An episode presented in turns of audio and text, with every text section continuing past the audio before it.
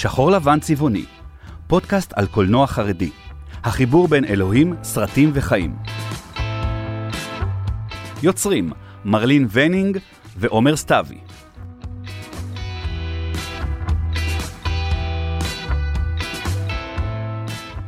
שלום, מרלין וניג ואני, עומר סתיוי, נכניס אתכם לתוך עולם של יוצרים, תסריטאים ובמאים, שעוסקים שנים רבות בקולנוע החרדי.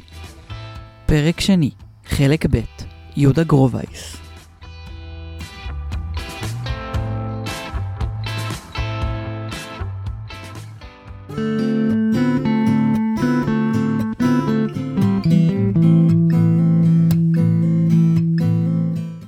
את יהודה גרובייס קשה מאוד להגדיר. הוא מגדיר את עצמו כיהודי. דבר אחד בטוח אפשר להגיד, הוא מהפכן ופורץ דרך בתחום הקולנוע החרדי. אני התחלתי, חונכתי, גדלתי, ואני בן למשפחה של עשר דורות אה, בחסידות גור, והתחלתי ועברתי את כל מסלולי ההכשרה של חסידות גור, החל מהגן, אה, חיידר, ישיבה קטנה גדולה, ואפילו כולל, וגם אחרי החתונה. לפני שהתחיל לעסוק בקולנוע, עסק יהודה בתחום אחר לגמרי. אני הייתי סוכן ביטוח, היה לי חברת ביטוח אחד מהעשרה הגדולים בארץ. התפרנסתי טוב, אבל הרגשתי כבוי בנשמה. כאומן, ואני אומן כי אני גם מנגן וגם מצייר וגם שר וגם אה, זה, וגם היום כל עיסוקי בתחום האומנות. לא יכלתי לעסוק במספרים, וכל הזמן ניסיתי לברוח. אז פתחתי משרד פרסום וראיתי שזה לא נותן לי שום דבר. יום אחד הכל השתנה. יהודה ראה סרט של חבר. יש לי חבר טוב, שהוציא סרט קצר לדתיים, לא לחרדים אפילו, זה לא מתאים, אז סיפור חז"ל, נחום יש זו.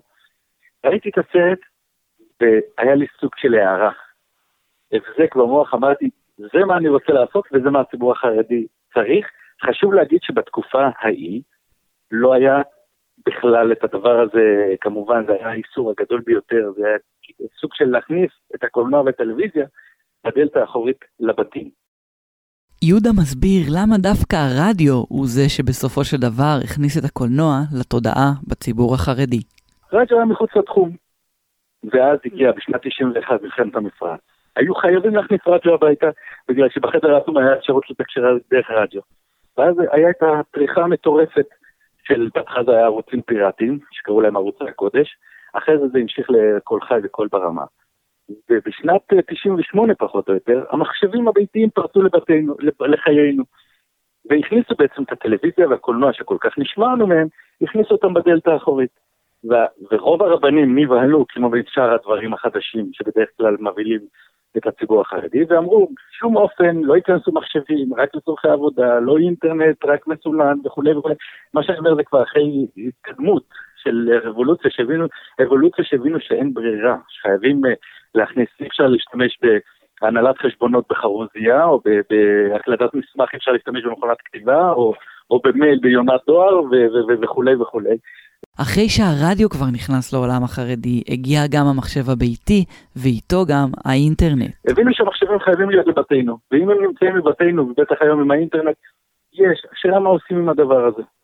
שהיה אפשרות, המחשבים הביתיים, זה עד לפני תקופת ה-DVD, זה היה תקופת ה-CD, אבל התחילו, קודם לא יכל, האינטרנט לא יכל להעביר נתונים של סרטים, לא היה עוד יוטיוב, לא היה שום דבר, אבל הגיעה המדיה של CD, התחיל להיות סוג של שוק שחור.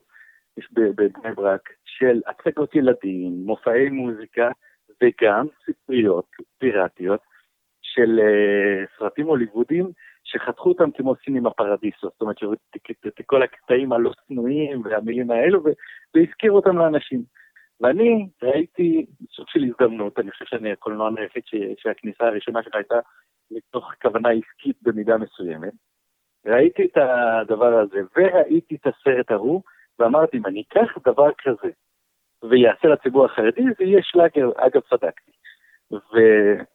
ואז אמרתי, וואלה, אני הולך לעשות. עכשיו, לא היה לי שום הכשרה מקצועית. ההכשרה המקצועית היחידה שלי הייתה בישיבה, עשיתי בחיים שלי הרבה הצגות. אגב, הסרט הראשון של האחים גרובייס, שזה היה הגלגול הראשון של החברה הנוכחית שלי, היה, היה הצגה.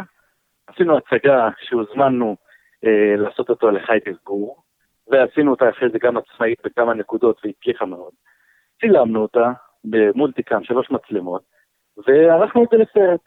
ואז אמרתי, בוא נשדרג את זה, ניקח במקום לצלם על במה עם תפאורה של קוליסות ו- וסמרטוטים, בוא נלך לשטח באמת, ונעשה את אותו דבר. ואז הגיע הסרט הראשון. הסרט הראשון שזה עשיתי, זה היה סרט, קראו לסרט יום אחד לפני, על uh, קטע מתוך חז"ל שאומרים שוב יום אחד לפני מיתתך, וסיפרתי סיפור כזה, סיפרתי על, על, על אברך חרדי, אבל שמחפף הכל, משהו שאני מכיר גם ברמה האישית וגם ברמה הסביבתית שלי. זה אומר שמחליק שעות בזמן העבודה, אין לו זמן ללמוד ולחנך את הילדים. אה, ואחד הדברים היה שם באמת, אה, היה לו איזה תאונת אה, פגוש לפגוש ברכב, כמובן כפיקשן, והוא רץ לבית החולים, כמו שאנחנו מכירים את זה, על מנת להוציא איזה סכום גדול מהביטוח, וביקש בדיקות מקיפות כי נורא כואב לו והוא נורא מרגיש, עשו לו בדיקות מקיפות וגילו שיש לו חיידק הטורף ויש לו שבועיים לחיות. וזה בעצם הנקודת הפני הראשונה שמתניעה לנו את מה שנקרא האירוע המחולל.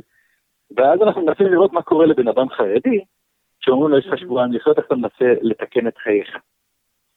וכמובן שאי אפשר לתקן אותו, וכמובן כמו בכל סרט חרדי שחייב אפי אנד, אז בסוף מסתבר שזה טעות והחלפת מבחנות, טעות פשוט במעבדה והחליפו בין מבחנות שלו למישהו אחר, והוא הכל בסדר, אבל הוא כבר את הלקח שלו במרכאות למד לחיים. לא רק האברך למד את הלקח, גם יהודה הבין שהכניסה לקולנוע החרדי היא לא פשוטה בכלל.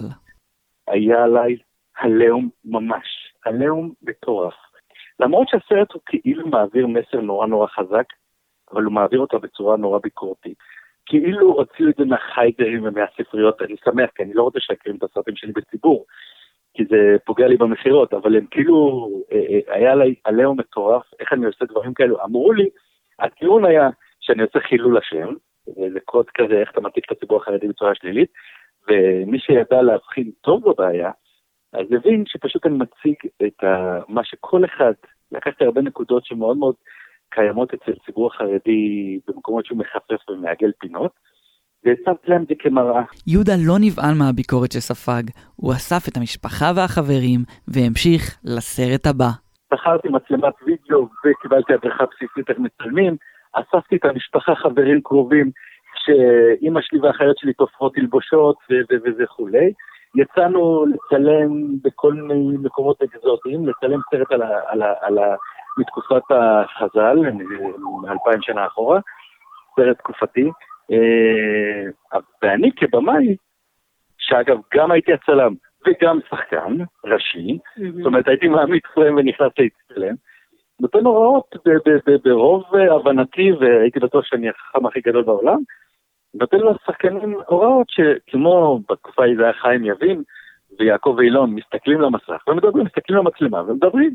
מגיע בסוף היום הביתה, אני מסתכל על החומרים, נע באי נוחות בכיסא, ואני אומר, זה לא עובד, זה לא, זה, אני לא יודע להסביר למה, אבל זה לא עובד. ואז אני מסתכל בסרטים אחרים, ואני אומר, הופה, אף אחד לא מסתכל על המצלמה. אז יום למחרת אמרתי, אוקיי, אני מספיק חכם, היה חסר לי רק פרט אחד קטן בשביל להבין, ומעכשיו אני כבר במים מושלם. נתתי הוראה לא להסתכל. אגב, חשוב להגיד שהיום ההוא שמסתכלים על המצלמה, נמצא בסרט, זה לא שזרקתי אותו וצילמתי מחדש. בשלב קצת יותר מתקדם, צירפתי אליי לצוות אנשי מקצוע באמת מהשורה הראשונה, כולל צלמים אה, זוכי אה, פרסי אופיר בישראל, כמו בועז יונתן יעקב ורם שואקי ועוד, או, או, או אריאל כהן שהפך לבמאי ויופיע בפסטיבל בפני עצמו וכולי. צירפתי לאורחים ומנטורים, סוג של מנטורים, וגם קיבלתי, קיבלתי דרך אה, חברים וכל מיני, אימצו אותי שני פרופסורים, דוקטור ופרופסור לקולנוע, שהפכו להיות מנטורים שלי, ולאט לאט הלכו ולימדו אותי בתחום הקולנוע.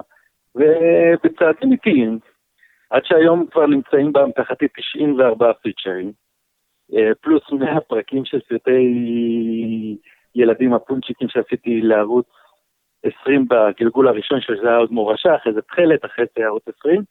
אה, עשיתי 40 פרקים ומאות עבודות ללקוחות, כמו הסרט הבחייה לדורות, שבעצם זה הפקה ביוזמה של לקוח שבא וביקש ממני שהוא צריך למטרה מסוימת שאני אעשה לו סרט עלילתי.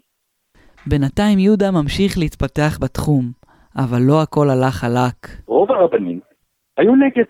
אז מההתחלה, אני, ביקשו ממני לא להגיד את שמו, אבל אחד מגדולי האדמו"רים, ואני רק יכול לרמז שהייתי חסיד גור, שהוציאו, היו מקומות שהוציאו הכשר, אגב בסתר, אבל היה קו טלפון, ששם כל uh, סרט שהיה עובר אישור ועדה היה מקבל שתי ועדות, זאת אומרת, אחת פדגוגית ואחת צניעותית, לראות שזה עובר, כל סרט שלי, וכל סרט אגב היו מגיעים אליי עם דרישות חדשות.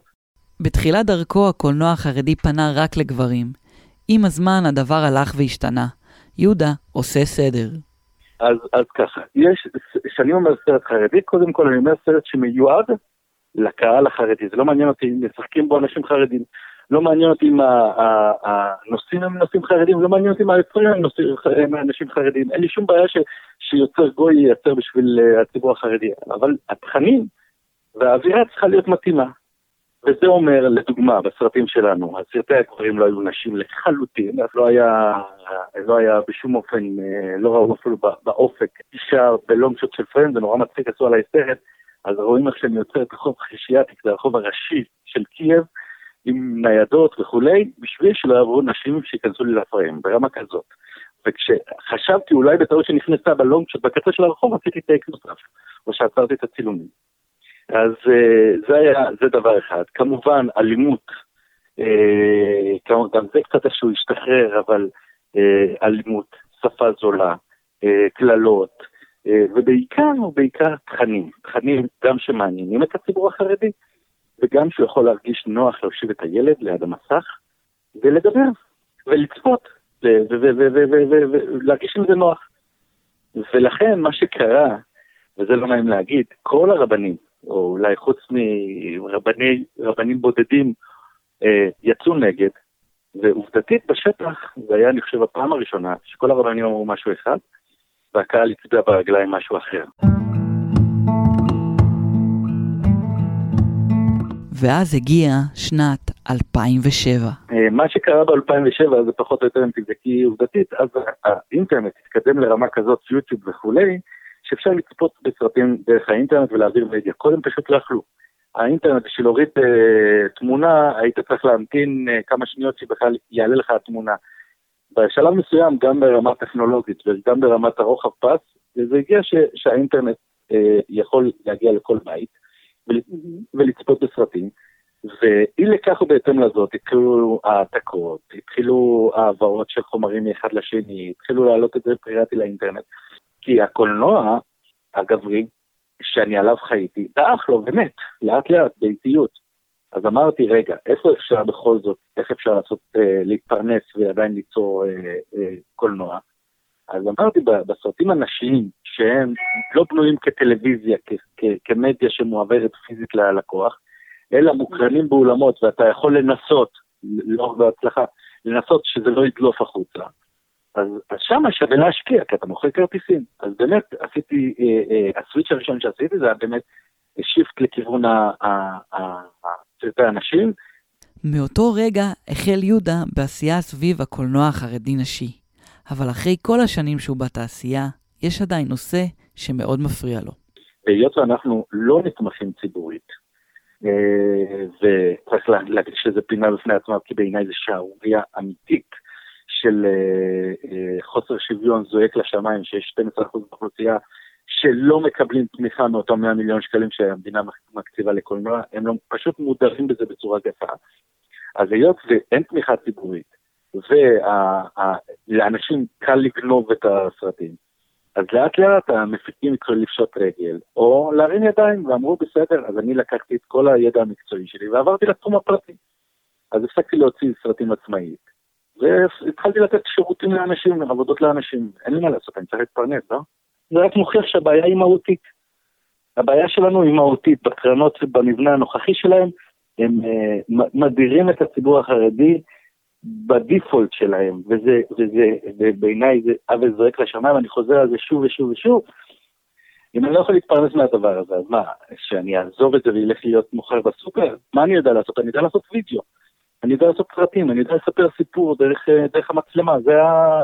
זה, זה, אלו הם חיי. אמרתי, גם אני, אם אני אוציא סרט, אכתוב סרט שיוציא בצורה נלעגת את הציבור החרדי, אני יודע שאני אקבל כסף מהקרנות. ואם זה האצלן שאני צריך אה, לשלם בתמורה לדבר הזה, אז אני מוותר, אני מוותר. וכשישבתי לעשות סרט, אז uh, כתבתי סרט, אז כמובן עפתי עם הדמיון שלי, ואז עצרתי ואמרתי, רגע, לא תפקידי, מספיק משמיצים אותנו החרדים uh, בחוץ, על כל צעד ושעל כמה שרק אפשר. אגב, יש בזה גם שיפור מאוד מאוד גדול מאז שרמה בורשטיין ושולי אירן נכנסו, אז פתאום ראו שאפשר גם להציג את החרדים לא רק כמו קוני למל, אה, או, או האנשים הרעים, או האנשים הנלעגים וכולי, פתאום גם הציגו אותנו כדמויות. אמרתי, זה מה שאני רוצה לעשות, אבל זה לא עובר קרנות. אחרי שנים במקצוע, ליהודה כבר יש יורשת. יש לי בת. התחילה אצלי ממש במקרה, ב, ב, ב, היה תקופה שהקמתי בצורה עצמאית בית ספר לנשים חרדיות ללימודי קולנוע. והיא בדיוק אה, סיימה תיכון וסיימה, והתפטרה מאיזה עבודה זמנית שהיה לה. אז אמרתי, בואי תלמדי. היא למדה, נשאבה, וכל עיסוקה היום בתחום הזה, ו... והיא מנהלת לי כבר את המשרד. והיא כתבה דרך חממה שגם את לימדת בה, ואני גם לימדתי בה, זה היה חממה של קרן גשר. אה, בתמיכת... ותפריט באמונה של קרן רק התחלנו ועיריית ירושלים, כן. נכון, אז היא באמת עשתה, היא באמת... כברת אה, דרך. כברת דרך עצומה, כן. מלהתחיל ללמוד אצל האבא במשרד, באולפן שלי, שלימדתי 12 נשים ונערות קולנוע, היא הצטרפה, והיום היא נמצאת כבר די מנהלת החברה שלי. בת 22. אז אתה לא ניסית להזהיר אותה שזה תחום טיפה קשה, ששם, שפה? אני שנים, אני שנים נלחמתי שהיא תלך, עד היום אגב, שתלך ללמוד תואר. ניסיתי להגיד לה שלא, וכן, ותלכי ללמוד תואר, וראיתי שהיא נשאבת לעניין, ופתאום ראיתי שהיא ממש טובה. ואני רואה איך שהיא נמצאת ביום צילומים, כמה שהיא פורחת והיא חיה. אז בן אדם צריך ללכת אחרי, אה, גם אני הלכתי לשטות הזאת לקולנוע. אז אני לא יכול להגיד לבת שלי, את אל תלכי לשם, כי אני הלכתי לשם. אז אני לא, אבל ב-DNA. כן, היא ממש נכנסה לעולם הזה ביחד איתי. כשהיא נולדה, אני הוצאתי את הסרט הראשון, והיא גדלה, ינקה ונשמה את כל חיי הקולנוע. אז זה מה שהיא מכירה.